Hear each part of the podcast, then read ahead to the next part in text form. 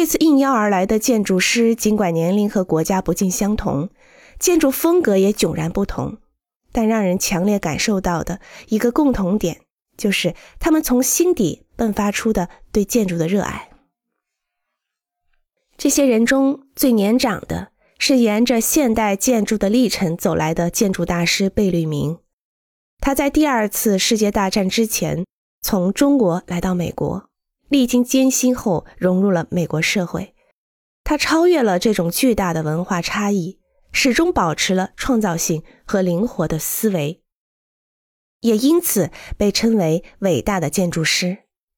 这次的谈话让我感到特别意外的是，直到受密特朗总统之邀，在巴黎卢浮宫美术馆中设计玻璃金字塔之前，他几乎没有思考过建筑设计与历史的关联。在一般情况下，谈到自己的设计思想，建筑师不可能进行这样的表白。这种直率的态度、坦诚的谈话，令我深为感动。在当今偏重知识的建筑界，不管是哪一位建筑师，都会表现出对任何一个知识领域都非常精通的样子，并像评论家一样展开论述。而这位顶级建筑师却能够将自己的失败在年轻人面前平静地讲出，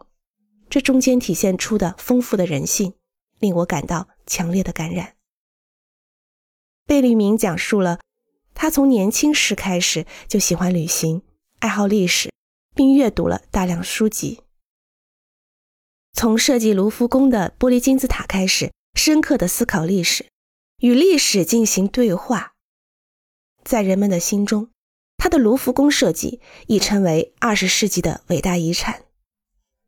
建筑师的职业性格往往使人不可避免地养成注意他人目光的习惯，